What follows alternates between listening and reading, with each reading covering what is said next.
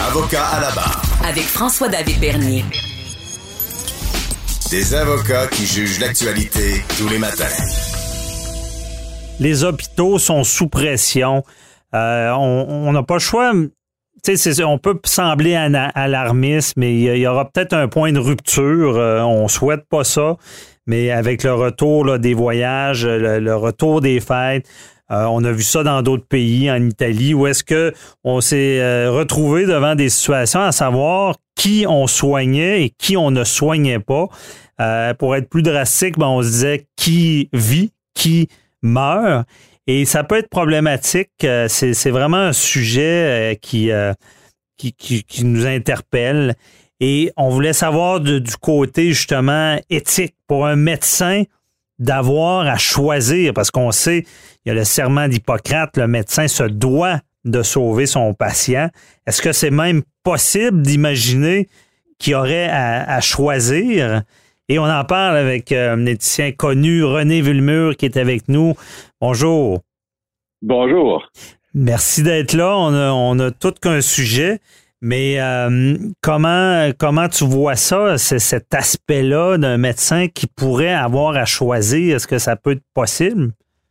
Ben, premièrement, c'est une question déchirante. Première des mhm. choses, c'est il y a personne qui peut prendre ça de gaieté de cœur.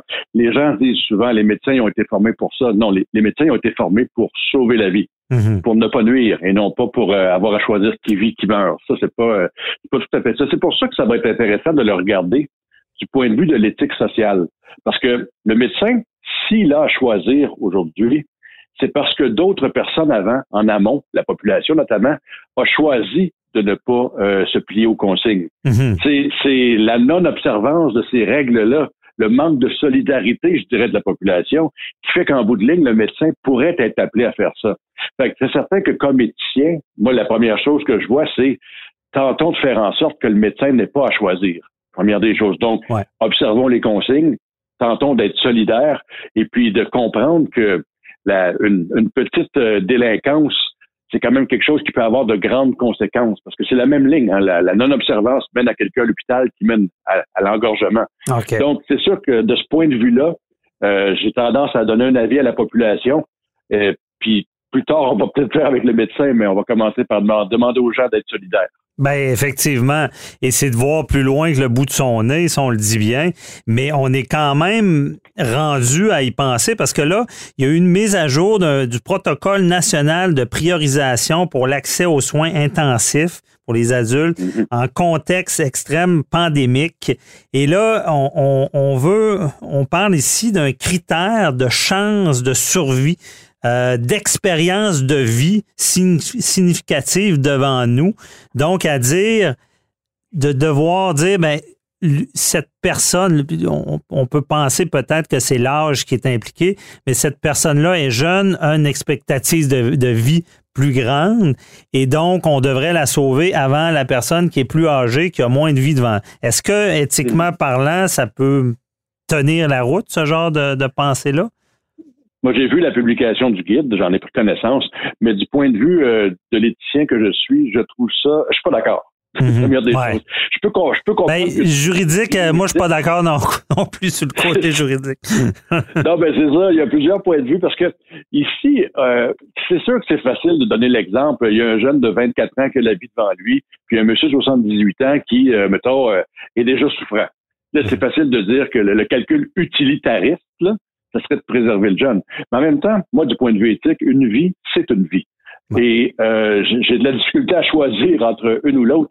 Et puis, si on veut amener ça par l'absurde, on ne sait pas ce qui va arriver du jeune de 24, si c'est un terroriste futur, et l'autre, est-ce que c'était Einstein? Là? Ouais. C'est pas un raisonnement que je peux tenir, ça. Mm-hmm. Euh, on, on, doit préserver la vie, c'est ce que le médecin doit faire. Et puis, encore là, c'est très rare qu'on arrive à dire c'est un ou l'autre. Mais le cas échéant, le médecin va devoir utiliser sa science et vivre avec sa conscience parce que imaginez-vous le poids que ça doit représenter pour le médecin mhm. d'avoir à vivre avec ce, choix-là. C'est pour ça qu'on on doit, comme population, en amont toujours, les aider afin que ça soit pas comme ça. Qu'on arrête de passer à soi pour un instant parce que les gens qui ne se plient pas aux consignes actuellement, ils font pour une raison. Eux-mêmes. C'est simple. C'est leur bénéfice personnel. Les autres, c'est pas grave.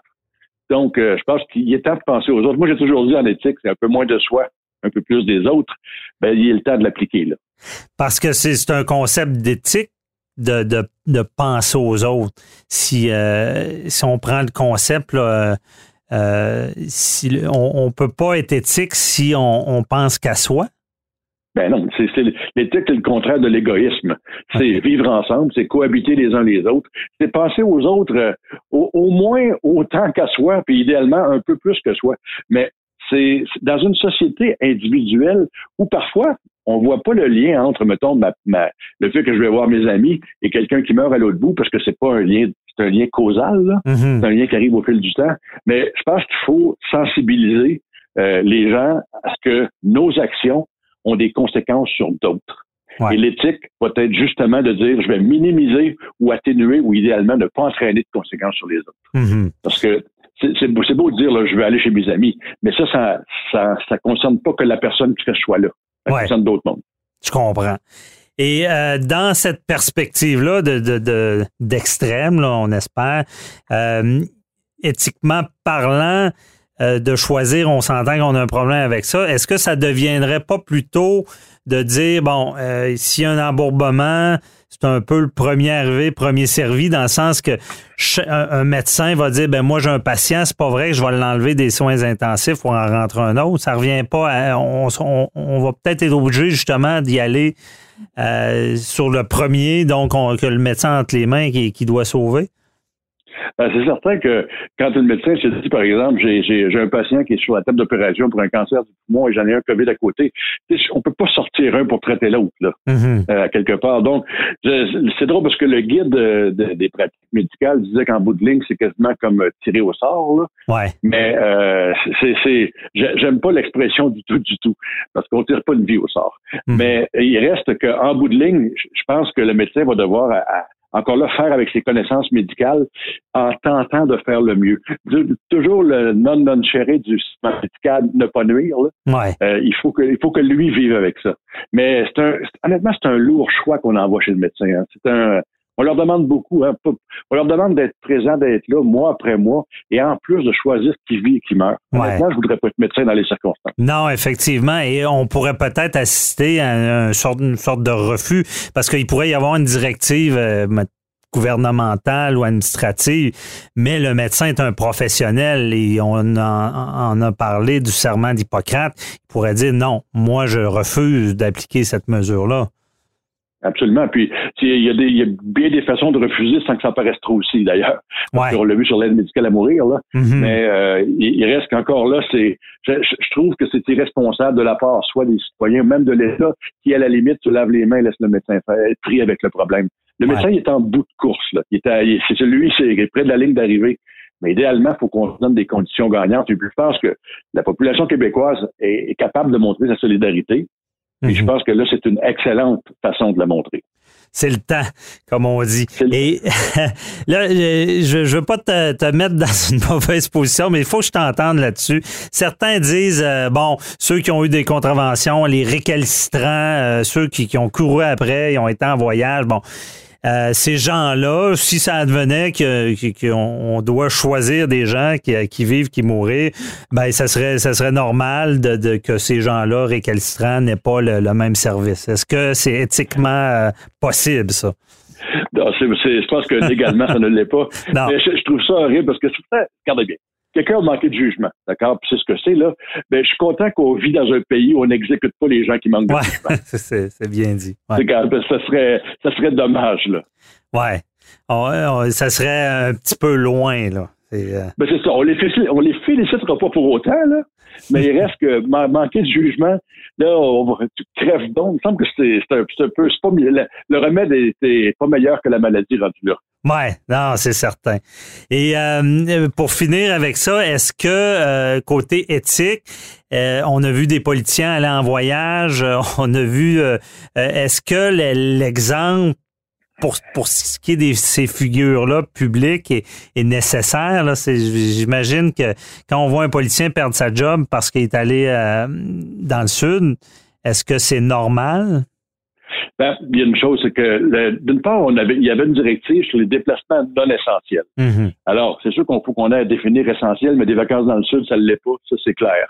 Ouais. Deuxièmement, la personne qui est un politicien, euh, on peut être ministre ou député, là, mais c'est quand même des gens qui, euh, qui, qui constituent le gouvernement et à titre d'élu, ils ont un devoir d'exemplarité. C'est exigeant, mais ils ont un devoir d'exemplarité. C'est certain qu'un ministre qui fait partie d'un gouvernement qui impose des règles que lui-même transgresse, honnêtement, la sanction pourrait être solide en ce qui me concerne sur le plan éthique. Le député, il faut voir un peu, mais il reste que on doit servir d'exemple.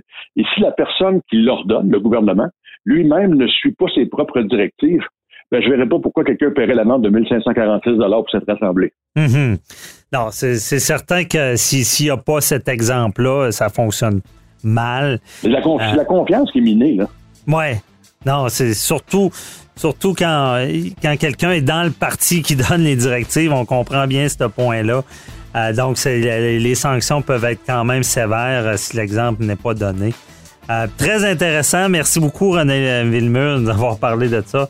C'est toujours un plaisir. On va suivre ça avec attention. Bonne fin de journée.